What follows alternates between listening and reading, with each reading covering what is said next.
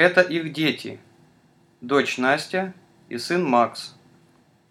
Настя – моя двоюродная сестра, а Макс – двоюродный брат.